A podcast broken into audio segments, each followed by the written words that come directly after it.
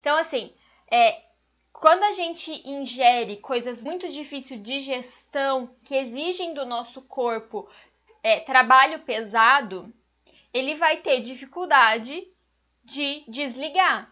E se o nosso sistema não desliga, eu vou ter dificuldade para dormir. Então, ou às vezes eu pego no sono, mas eu começo a ter pesadelo, eu começo a ficar com o corpo muito quente, eu começo a suar muito.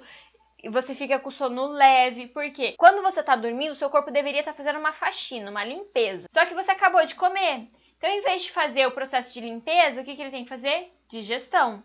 E isso é contra o nosso ciclo circadiano, ele é contra a nossa fisiologia, aquilo que o nosso corpo deveria estar fazendo naquele momento.